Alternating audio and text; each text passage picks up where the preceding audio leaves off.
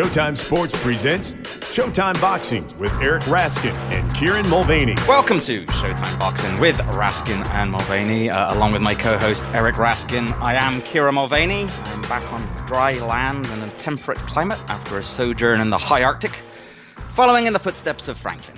Uh, that would be uh, Captain Sir John Franklin, not Jermaine, of course. Um, uh, very happy to be back, and uh, very happy to see you here in one piece. Uh, you know, after following that expedition, my mind has been going in certain places, and I'm very happy to see that you haven't gotten horribly lost in terrible circumstances, or suffered a protracted and cold death, or been the victim of cannibalism, or even, as far as I know, resorted to cannibalism. I mean, I don't know if you have resorted to cannibalism or not. I mean, what you get up to in your own house is your business, but but I can't imagine that's a path that you'd certainly want to go down. You know, if Uh, if, that were what I was up to, it it that it stops being just my business once I'm committing well, a I crime. suppose that's true I by think. definition. Right.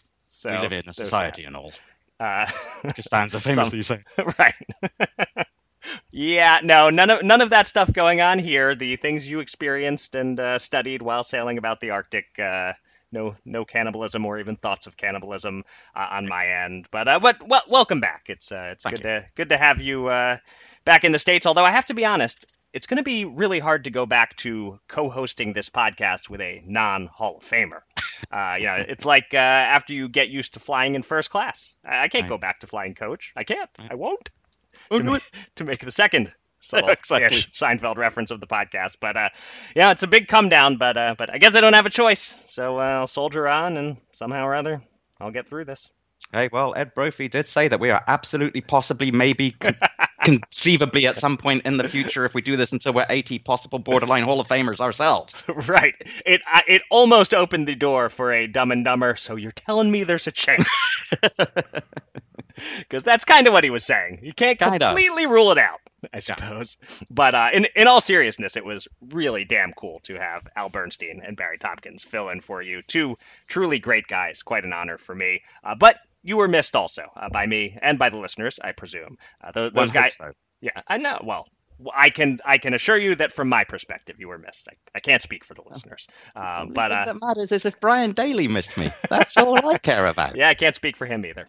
Mm. Um, but uh, but no, but but Al, Al and Barry make nice fill-ins, but there's no evidence that they can deliver week in and week out like you do. So glad to have you back, Kieran. You know, like Rasky and the Burn, Rasky and the Tomp. it's not the same as Rasky and the Mulv.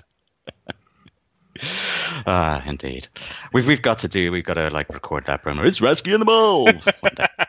Possibly on our way out of the door. there you go. And in the meantime, it's back to business. And uh, this week on the podcast, we have a bit of news to cover. Not a lot, but a bit.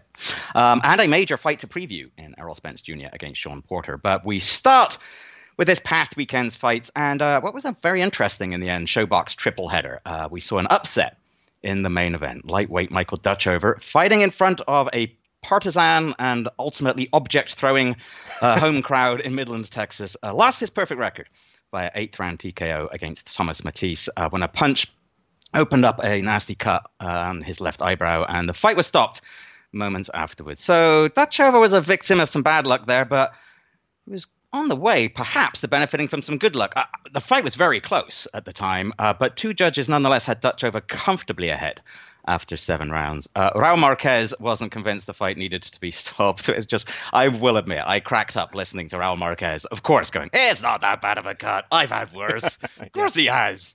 Um, but Eric, what did you think of that ending uh, and of the scoring up until that point, and indeed both fighters' performances? it was unlucky for Dutchover, but I think the stoppage w- was reasonable. I'm not sure Raul Marquez should be used as a barometer for severity of cuts. exactly. It was a huge, nasty cut. Uh, could they have waited and given the corner a chance to work on it? I suppose, but with a cut that big in that spot, can't fault him for waving it off quickly. Uh, although, you know, I, I- went on a rant last week on the podcast about how if Tyson Fury wasn't Tyson Fury, his fight probably would have been stopped. This example hammers that home. Uh, Dutchover's cut wasn't any worse than, than Fury's. Good for Dutchover, by the way, uh, for telling the crowd to knock it off when they were throwing crap into the ring, uh, as you alluded to there. Uh, I, he he handled that situation very well, and the crap throwing seemed to stop. Um, but as for the scoring, I had Dutchover up by a point through seven rounds, but Mattice was looking stronger the last several rounds and might have gone on to win on my scorecard if they'd let the fight go all 10 rounds. This was as good overall a performance as I've seen out of Mattice. Yep. He used his length and fought smart, but he also fought with energy and urgency and this thing was competitive every single round. Uh, he certainly dominated the battle of jabs, but credit to Dutchover for finding ways to get inside and, and be effective. He used body shots, he utilized uppercuts with both hands inside. He took advantage when Mattice covered up and stopped punching. I don't think Dutchover fought badly. It was just a legit step up, and it appears he's not one of those special prospects. Although I still I, I, hesitate to say that definitively. I don't want to totally jump to conclusions off of one performance, but that's how it appeared here. Um, so, who who did you have ahead through seven rounds? And did you see this as more of a case of Dutchover not being all that he was hyped up to be, or of Mattice finally delivering on his promise? Uh, so I scored it the same as you. I had Dutchover up by one point. Um, I had him losing momentum, as you alluded to in the fight, although I thought he snuck it back a little bit with that seventh round. Mm-hmm. Um, and I don't know that I'd read too much in terms of meaning one way or the other. I think it wasn't a case of one guy not being as good as we thought or one guy being better. I just think it was a case of good matchmaking, actually. It was just sure. a good a good fight. Um, you know, I agree with, with what Raul said at the end, not about the cut, but about that. You know, this isn't a loss for Dutchover to be ashamed of um, right. in any way. Uh, you know, uh, there is no knowing how it how it would have ended up had it gone the distance. Um, you know, Mattice fought well, as he said. You know, he's he's got a little bit of experience and he he put it together very well. I mean, he certainly looked better than the last time we saw him on ShoBox, that's for sure. Um, this was a night where sometimes a, a, fighter would just put it all together, uh, and this felt like that was what Thomas Mattice was doing. Um, you know, he had that reach advantage, and, and, he did use it effectively, as he said, with that jab. But you know, at the same time, as you said, Dutchover didn't fight particularly poorly at all. It was he was just in a close fight. It was, you know, we've talked about this before this year about the perils of homecoming fights. Mm-hmm. Um, I don't know if that was a factor a little bit, if maybe there was a little bit of extra pressure there, because you know the crowd certainly came alive for the main event. Um, obviously, they were very partisan, but no, I, I agree with you. I think this was a case of a young guy in a step-up fight. Didn't quite work out for him. No problem. Learn and move on. I, I think I don't know that this fight tells us a lot about him. What he does next yeah. how he responds is, is will tell us about about Dutchover, I think. Well, yeah. Well, speaking of what he does next, uh, to me, all the ingredients are there for a rematch, for the fans to want to see it again, and for the fighters to want to do it again. Uh, I don't know if Dutchover will want to do it as another homecoming fight, um, right. because, uh, as you alluded, maybe that was part of the issue here if he underperformed slightly. But if he does want to do it as another homecoming fight, this can sell many times more tickets the next time, I would think. Um, and it obviously sold quite uh, just fine the first time. Um, it will take time for that cut to heal, but mm. once it does, I think this fight screams for an immediate rematch. I'd love to see it. the The fight was fun, and neither man proved superiority. I say, let's do it again as soon as we can. You know, so, sometimes you ease a prospect back after a loss uh, or if you're Mattice, you try to jump up to a bigger fight after an upset win. Uh, not sure if you agree with me, but I think this is one case where the immediate rematch makes the most sense. Yeah, I'd be very happy to see it. I, I just think it's a case of, you know, where's Dutchover his head after this? Mm-hmm. Um, does he does he need a a, a win first um, against? Does he need to fight somebody else uh, initially or not? Or does he, you know, just acknowledge heck, it was a tough fight. It was a close fight. I was winning the fight. It was just unfortunate. Let's do it again. Um, and yeah, and I think that's a good point. I hadn't really thought about that about Mattice. That maybe it's not in Mattice's interest. Maybe maybe there's a bigger fight for him. Um, I, I don't know, but yeah, I think it just really depends on where Dutchover's head is at. And and I do think that actually it's one of those situations where if they do have a rematch, and he does win the rematch, the whole sequence will have done him more good than if he'd just won on Friday night, if you know Yeah. what I mean. Because it will have proven to him he can go in against a tough guy, things can go against him, and he can still learn and bounce back from that. And, and that can actually be really beneficial in terms of his development. Yeah, definitely. Although, and then there's the the downside if he fights him again and loses again, then there's a, a little bit of a back to the drawing board kind of situation there with him. Um, in the co-featured bout, we saw two things we've grown used to seeing on ShoBox: uh, Ruben Villa boxing his way to clear-cut decision wins, and rope failures causing long delays. Uh, in this case, it was a delay of 10 minutes and 45 seconds when a rope actually broke. Uh, during which Barry, Steve, and Raul vamped magnificently. It made me laugh a couple of times, particularly when Barry said, This is the boxing equivalent of HGTV. uh, you can't fast forward through it when there's a delay on ShoBox. These guys are too entertaining. Uh, anyway, the fight eventually continued, and Villa won a shutout decision on all three cards over Enrique Vivas, powered by a big left hand knockdown in the second round, uh, in ra- a round in which Vivas had to survive an extra minute due to a timekeeper's error. I thought it was a good performance by Villa, but not the best I've seen out of him. Uh, Vivas's pressure definitely bothered him at times, and his power punch output was very low, just 135 thrown in 10 rounds, though he landed 59% of them. Uh, what did you think of, of Villa and Vivas? So, possibly unpopular opinion, and certainly unhipsterish opinion. Uh, I'm still waiting to get excited by Ruben Villa, and it's just not happening for me. Um, for me, there's something missing there. Uh, You know, and obviously, you know, significant something that's missing is power. But you know, I can get excited by pure boxes. I used to love watching Ivan Calderon box, for example. Um, but I don't know what it is with Villa for me. I, I, I just, I don't know. I think it almost feels as if it's if not quite the same thing each time out, it's a very similar thing Sure. each time out. You know, he gets into a groove, he outslicks and he outmoves his opponent, and it rarely changes up. It might vary from fight to fight, but the narrative within a fight rarely changes once he gets on track. You know, it took him a couple of rounds here against Vivas, uh, but once he got into his groove, that was it. And and I don't know that there was ever very much, you know, what's it, uh, tension, uncertainty, drama, any of that in there. So I think I have a feeling. I, I I guess he doesn't need to vary it up because so far, once he gets in a groove, he's so clearly superior to everyone he's faced. And I wonder if I'll end up liking him more when he has to step it up an extra notch against an extra level of opponent. When he, well, maybe he has to go to a plan B or C, and, and that's when I think we'll start seeing really what he has. Uh, I think I might be a bit frustrated because I feel there's something else there that we haven't quite seen yet, but no one's testing him enough to bring it out. So. I mean, he showed flashes of it, you know, with that with that knockdown Right. and, and the, the way that he he did have to adapt after an early, uh, some of the early slight struggles. Um, but yeah, yeah. I mean, for me, the the greatest drama was wondering if round two would ever end, and and as you alluded to, you know, enjoy, enjoying Barry and Steve and Raul. So, but I recognize Ruben Villa's talent, I really do. But at the moment, it's like it's not like when when we get the press release or, or we're told that he's going to fight. I'm not like, oh boy, a Ruben Villa fight. It's just not doing it for me at the moment, which is not to detract from his talent. That's probably it's probably not him. It's me because I'm because I believe that you feel quite differently about him. Uh, yeah, I, I, I do enjoy him more than you do, and uh, whether you knew it or not, you made another Seinfeld reference there with the uh, it, "It's not you, it's me, that's my thing." The, you know, George uh, George being offended that someone dare say it's not you, it's me to him. if it's anyone, it's him. That's right. That's right. Um, but uh, yeah, whether or not you're a hipster, uh, you're definitely a hater. You're a, you're a hashtag Oh, hater. not a no, hater. I know, Just I know. Not a not lover. okay. Hashtag not lover. It doesn't quite doesn't quite It roll does. off the tongue, but it is interesting about that knockdown and about Villa's uh, general lack of power. He almost seemed a little surprised himself that he landed that punch Yeah. and it had that effect. He's caught himself off guard with that one.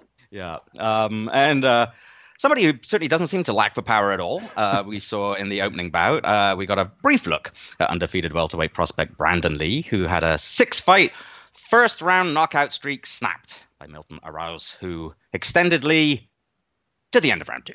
Uh, Lee landing a sudden right hand to score the stoppage at 259 of the round. Um, I thought it was a bit difficult to judge Lee because he was a class above his opponent. Um, I thought there were a couple of times where he looked a little bit loose, but I think that was just because he was completely unthreatened by what was coming back at him. Uh, obviously, he's got good hand speed, good power, and I did like the fact also that he was quite happy to go to the jab, not just rely on power punches, but but set those punches up in, in round two when it looked like the guy wasn't getting out of there. Um, interesting first first impression of him. What what do you think about Brandon Lee? Well, certainly the ending was spectacular. Um, on DraftKings, I picked a KO in the first two rounds, and I had resigned myself to not getting the the, the pick perfect. Uh, looked like the, that round was about to end, and then boom, just before the bell, that right hand crashes home. So yeah, we know Brandon Lee can punch we don't know a whole lot else yet. Yeah. My one big criticism is that he's very susceptible to the left hook. He he drops his right hand whenever he throws his own hook, and Arauz landed a few good clean hooks in the six minutes that the fight lasted. So that's something to work on, but obviously Brandon Lee is a prospect worth continuing to follow. Not a whole lot of conclusions we can draw just right. yet. I think that's fair. Yeah. Uh, only one other televised fight card this past weekend on FS1 on Saturday night. I dreaded this main event between Alfredo Angulo and Peter Quillin. Really felt Angulo shouldn't be fighting anymore. I come out of it feeling like neither guy should be fighting Yeah, anymore. Yeah. Angulo won an upset split decision in a fight that was entertaining in a way, but I couldn't enjoy it because you just know these guys are both at a, a scary point in their careers. Angulo is astonishingly slow fisted. Do you remember when a, a video of Jake LaMotta shadow boxing in front of the mirror uh, when he was Yeah. probably in like his late 80s when that was going around the internet? Right. Yeah. I'm not so sure Angulo is any faster than, than Jake was in that video.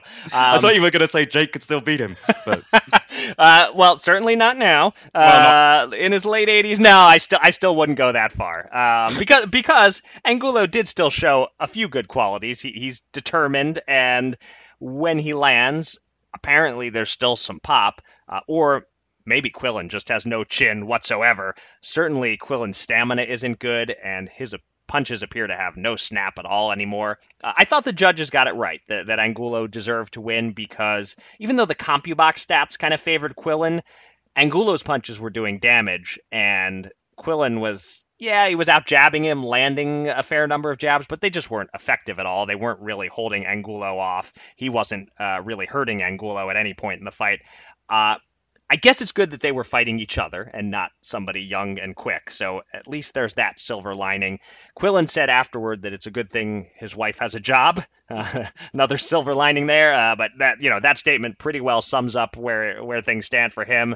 I, I just I couldn't get into this fight. I couldn't enjoy it for that for that reason that that I that it was just uh, very cringy to watch. Were you able to enjoy this any more than I was? No, I wasn't. I, I, I echo all of what you just said. I mean, yes, it was on one level an entertaining fight, like you said, but it was entertaining in the same way that watching a YouTube video of two drunk Russian pensioners swinging at each other in the street and falling over every time they, they throw a punch is entertaining. Um, and you alluded to this here a little bit. The worst aspect of this fight, and specifically its result, is the prospect that now Angulo will be put up against somebody young and quick. Um, I hope he doesn't end up getting a shot at, say, Caleb Plant uh, on the basis of this. I mean, that would be horrible. Yeah. Yeah. Um, I mean, I don't know, but uh. I mean, we've talked a little bit about this phenomenon before when we were talking about Erislandy Lara, namely that sometimes guys can get more exciting as they age because they can't get out of the way of punches, and that can be misleading. It isn't that they're having late career renaissances; it's that they're getting worse. And and Angulo's always been a slow-fisted, face-first fighter, and and he's never been the fastest of guys, and and now he's gotten worse. And and so for me, what was interesting is what does this say about Peter Quillin? Like, what the hell happened to Peter Quillin? Did Yeah. did Danny Jacobs just finish him off? Um, and did he just never? He just dropped off a cliff. I mean, Mhm. I didn't notice. Was he on a downslope before that fight? I didn't notice that. Is was this just the case of a guy, you know, getting his chin checked, failing that test, and then just never being the same again? I mean, he's just a shell Yeah. of what he was just a couple of years ago. Um, I mean, man, what a brutal business this is. You could be at the top and you could just fall down the ladder ladder just like that. Um, but no, I'm the same as you. I don't really want to see either guy fight again. And it sounds like Quillin might feel that way about himself. Right. But I do fear about what might be next for Angulo. Um, also on that card, uh, Thomas Dulorme outpointed Terrel Williams in an entertaining 10 rounder. And we got to look at lightweight prospect Chris Colbert uh, knocking out Miguel Beltran Jr. with a right hand to the ear at the end of the first round, just uh, flattening him there. Yeah. Um, anything to comment on uh, with those fights? Uh, Dulorme Williams was solid, but of little consequence to anyone besides Dulorme and Williams. Uh, so it, it's Colbert who uh, is a, a, little more interesting to talk about. He's certainly a prospect who has my attention. He has flash, showmanship, obviously yep. some real tools there. I look at him and uh, and I, I, see a guy who should be looking to test himself on on ShoBox uh, in 2020. I would hope that he, he's ready for that step up against fellow prospects and, and, and see how he does. All right. Um, well, it's time to look forward to this weekend's big fight. Uh, Saturday night on pay per view from the Staples Center in Los Angeles. Uh, two of the very best welterweights in the world collide. Uh, Errol Spence Jr., arguably deserving, and we'll talk about this a little bit, I suspect, of the number one ranking in the division, uh, taking on Shawn Porter, uh, ranked by all respectable media outlets as a top five fighter at 147 pounds. Um, former Olympian Spence is undefeated, 25 0, 21 KOs. He's in his prime at age 29. He's coming off a dominant win in March over Mikey Garcia Porter, boasting a record of 30 wins, two losses, and a draw. Uh, he's had a share of close fights, win and lose, uh, including his last time out in March when uh, he captured a disputed split decision over Yordenis Ugas. Uh, there is a clear favorite here, and it is Spence. Uh, Porter is about a 4 to 1 or four, 5 to 1 underdog at the sports books. Eric, you are the betting fellow here. what kind of chance do you give Shawn Porter? yeah, not sure that I like the odds enough to uh, to bet either side in this one. Uh, it, it, all depends on how Shawn Porter decides to fight in terms of what kind mm. of chance he has. His last couple of times out uh, against Yordenis Ugas, where, as you said, he might not have deserved the win, and against Danny Garcia, where he had to rally out of an early hole. He tried to box intelligently from distance, and it just so clearly isn't what he does best. Right. When he lowered his head and brawled against Garcia, and, and I, I mean that head lowering thing figuratively and literally, um, he took over. Uh, that's what he does well. He's a pain in the ass pressure fighter. Now I get why he's experimented with boxing more. You know, he's trying to prolong his career. You, you can't just go through grueling nonstop pressure 12 rounder after grueling nonstop pressure 12 rounder and expect to have a lot of longevity. Um, but as a boxer, Shawn Porter's kind of ordinary. As a pressure fighter, he's elite. And Spence is one of the best technical boxers in the game. So yeah. if Porter tries to outbox him, he's not a 4 to 1 or 5 to 1 underdog. He's a 20 to 1 underdog. Yeah. He has almost no chance of winning that kind of fight. If he applies relentless pressure, yeah, I don't think it works. I still think he loses, but at least he gives himself that chance of taking Spence out of his comfort zone and, and getting him to make mistakes, get frustrated, maybe get tired. To me, it's as simple as that. Spence dominates if Porter tries to box. Spence still probably wins if Porter tries to be a battering ram, but it's not a completely foregone conclusion. Uh, how about you? What do you think the chances of an upset are? And what would it say to you if Spence became the first fighter to really dominate Porter and maybe even to stop him? Well, I'll take the first one first. Um, there's a reason why Porter is such an underdog, and it's not just because of the uh, difference in skill. It's it's this is a horrible style matchup, I think, for Shawn Porter, and you just really alluded to that. Um, in that he absolutely can't box Spence. Spence is a better boxer. He's got that wonderful long jab. Um, he's just going to spear Porter with all night. And, and I think he's going to be the kind of guy.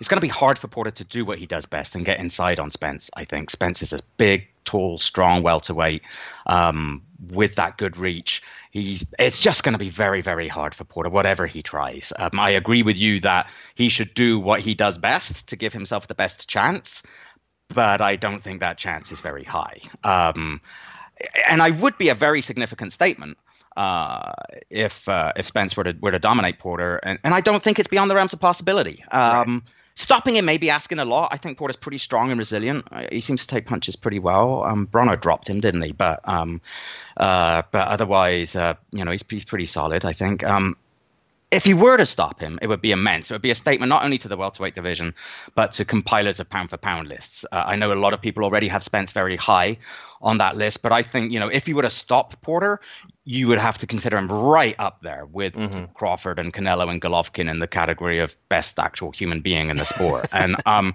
and a clear and dominant win, even without a stoppage. Um, absolutely give him bragging rights.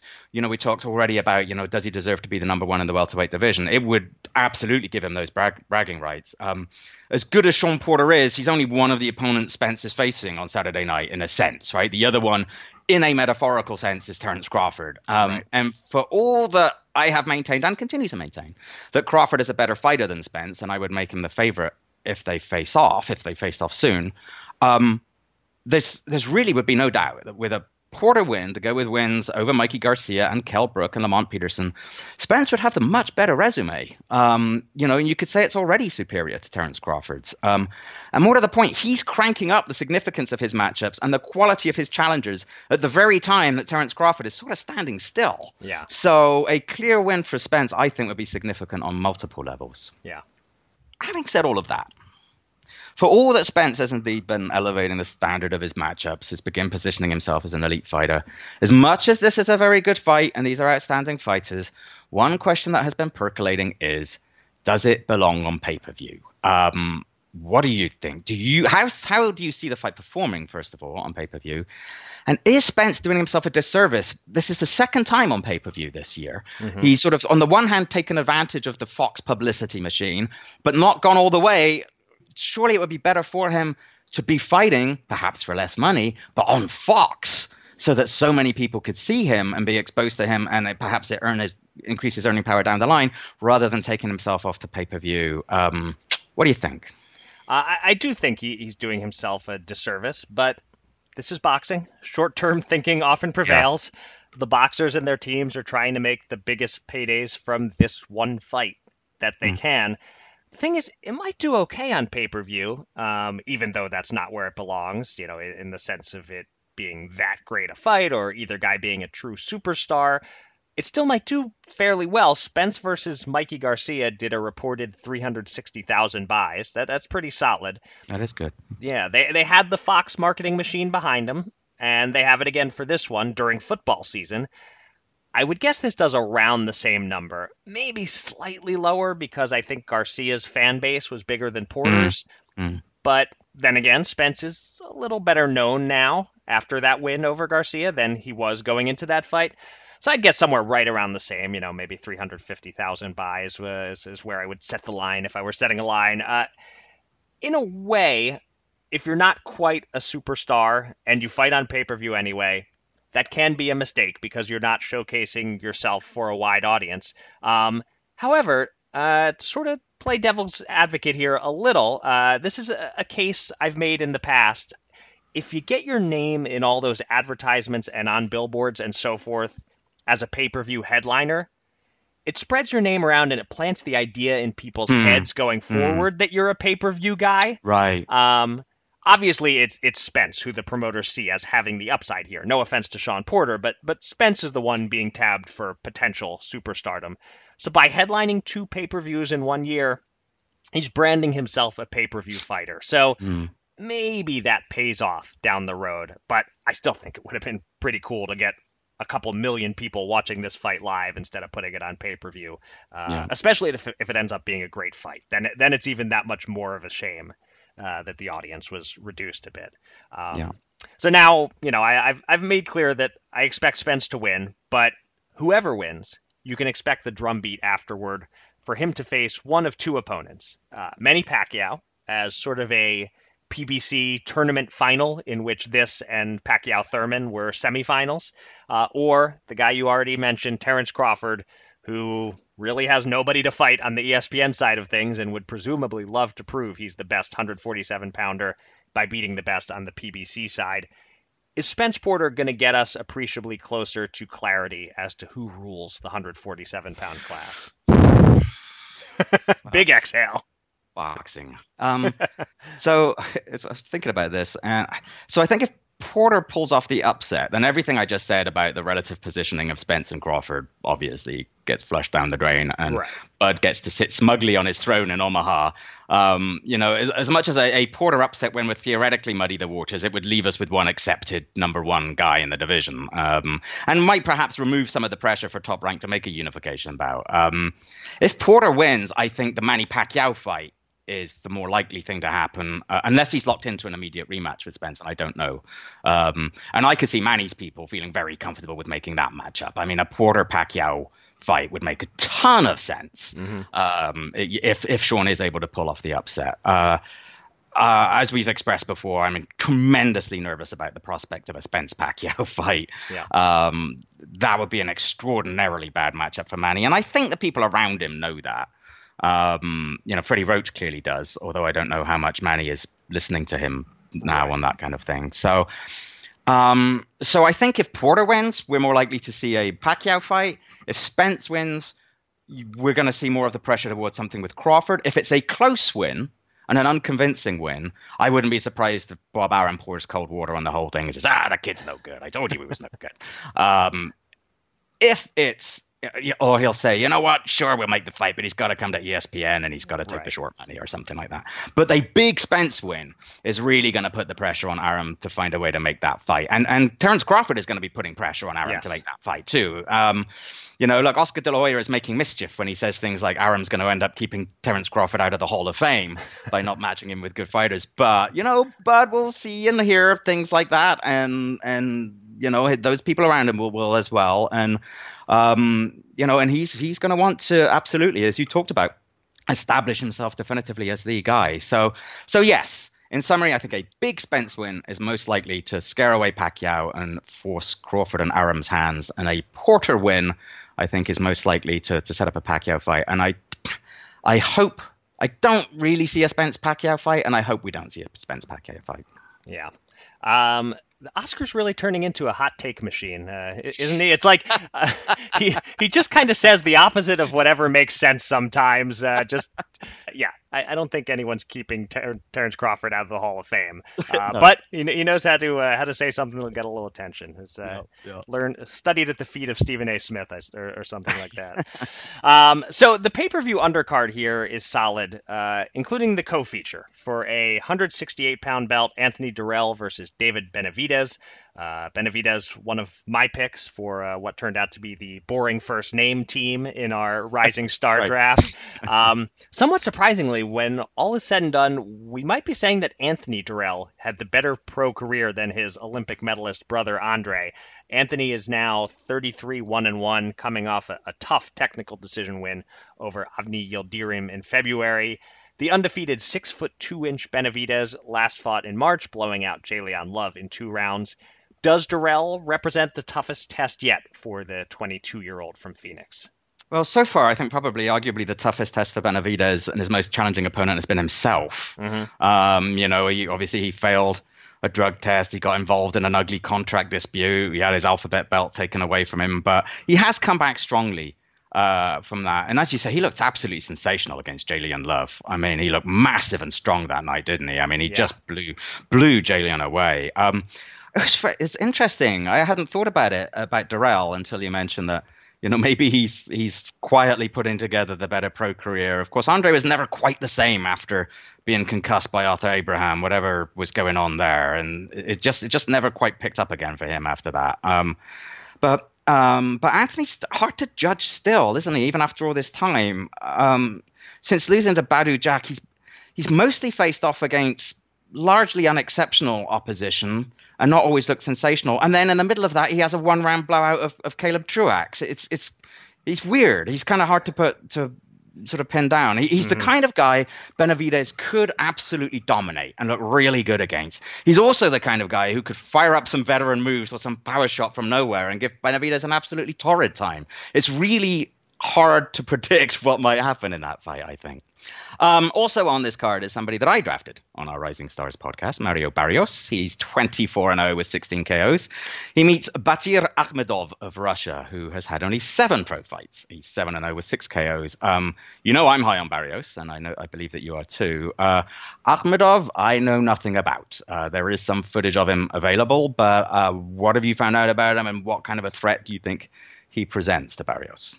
A very real threat uh, to, to the point where I would consider this a 50 50 fight between wow. up, and up and comers. And uh, if anything, I might favor Akhmedov. Uh, just, wow. you know, I've only seen a little. So kind of rushing to judgment, but um, Akhmedov is a southpaw, and he came up training with Vasily Lomachenko and Alexander Usyk, and he has been compared stylistically to Lomachenko, you know, a, a human version of Lomachenko. um, he has excellent footwork. Uh, he goes to the body well. He's just a really gifted fighter.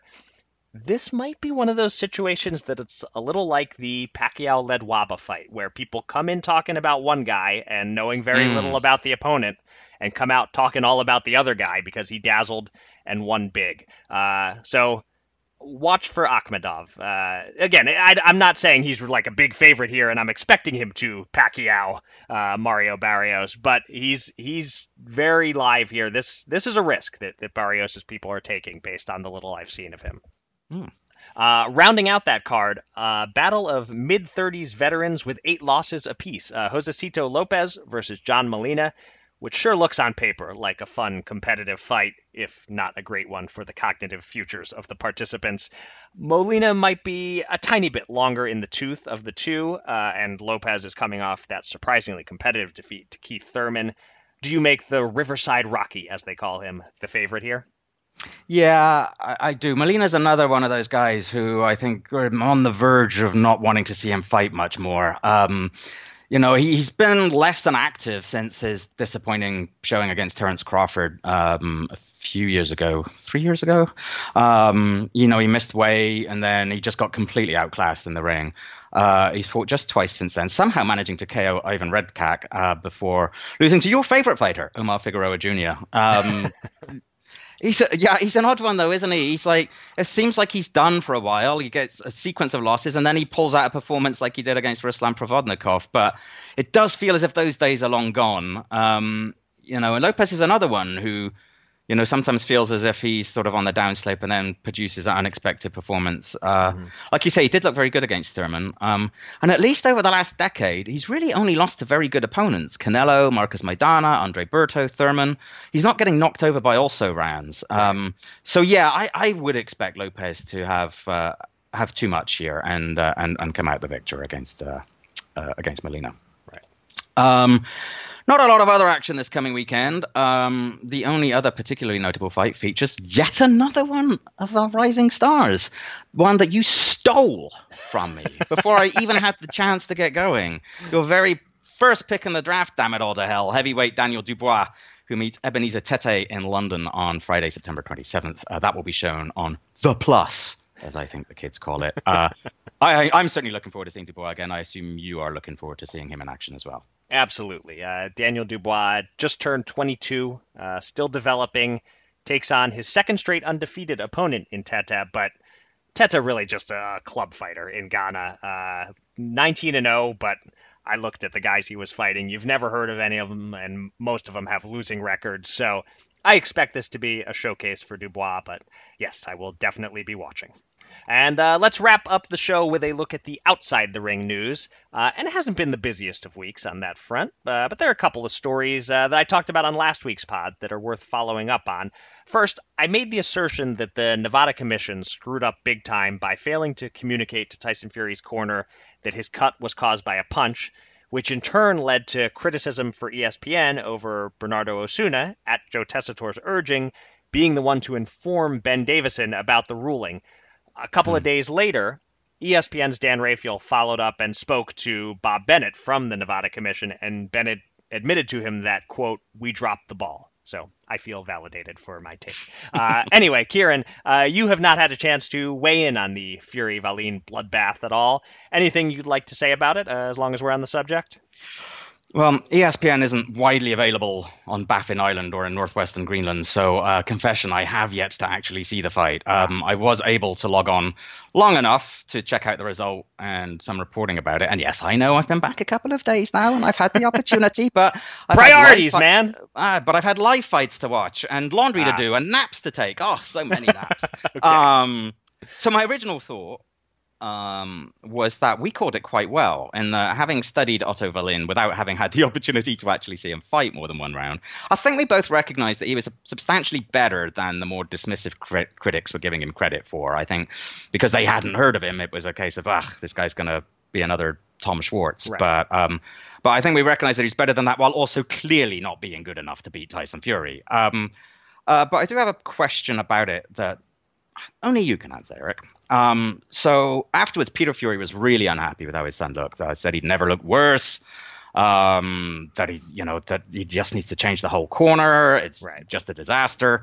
Um, is, was that criticism fair? Did he did Tyson Fury look that bad, even as he wound up a fairly comfortable points winner? Um, and based on, and maybe you've covered this, and I apologize if you have, but based on what we saw the other night, does it tell us anything about his chances in a Wilder rematch, or is this just one of those cases where you know Fury just half-asses it until he has to really focus and step it up a gear?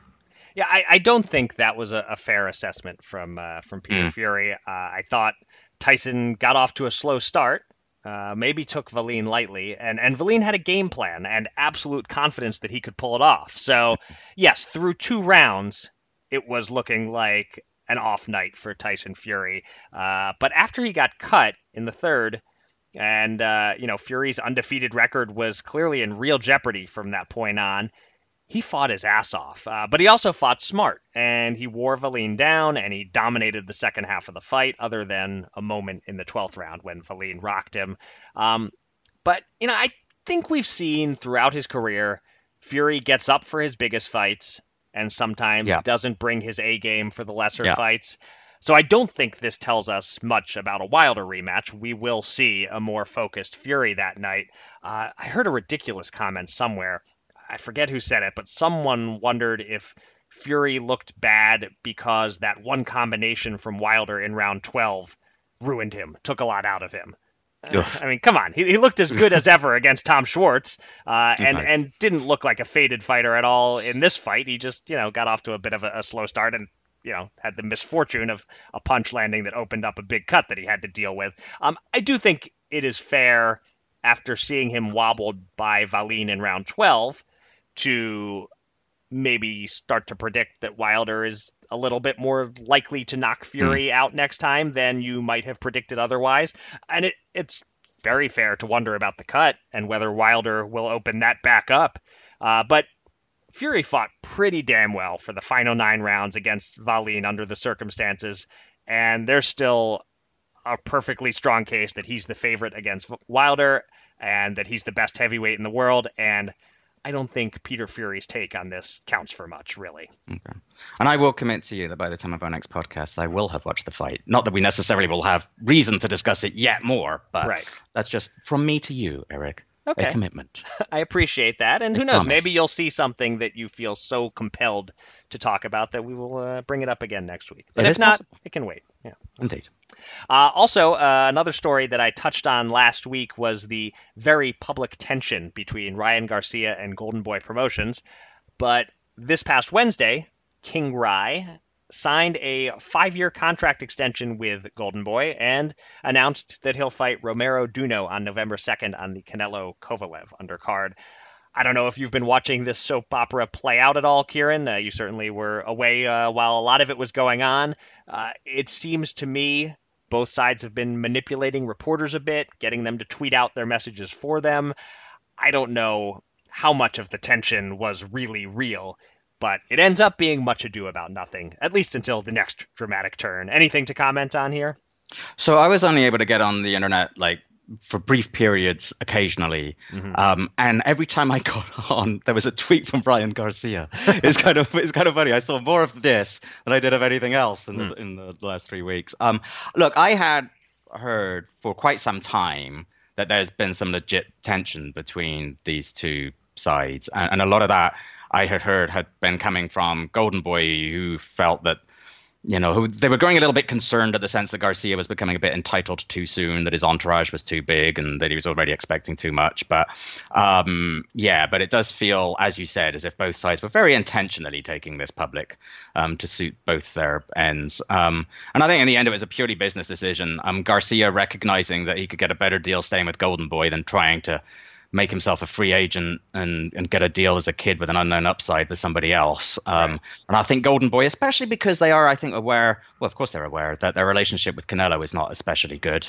um, wanting to make sure they don't lose any of their prospects, especially one who they have molded in a sense that I think they perhaps feel that of their prospects, he's the one who, and I'm not equating the two, but uh, that perhaps he ticks the most Canelo-ish type boxes. You know, uh, me- Mexican fan base, young, good-looking, talented, undefeated, etc., etc. So right. uh, it suits both guys, both sides to to make that deal. I think. Yeah, and and uh, we've heard that Canelo and Ryan Garcia have become friendly, and so the key for Golden Boy for the next several years is keeping Canelo happy in any way possible. He is their golden goose, and so uh, if signing Ryan Garcia to a, a long-term deal and uh, trying to smooth over any rough edges there, uh, you know that's that that's something that takes priority if, if it helps keep Canelo happy.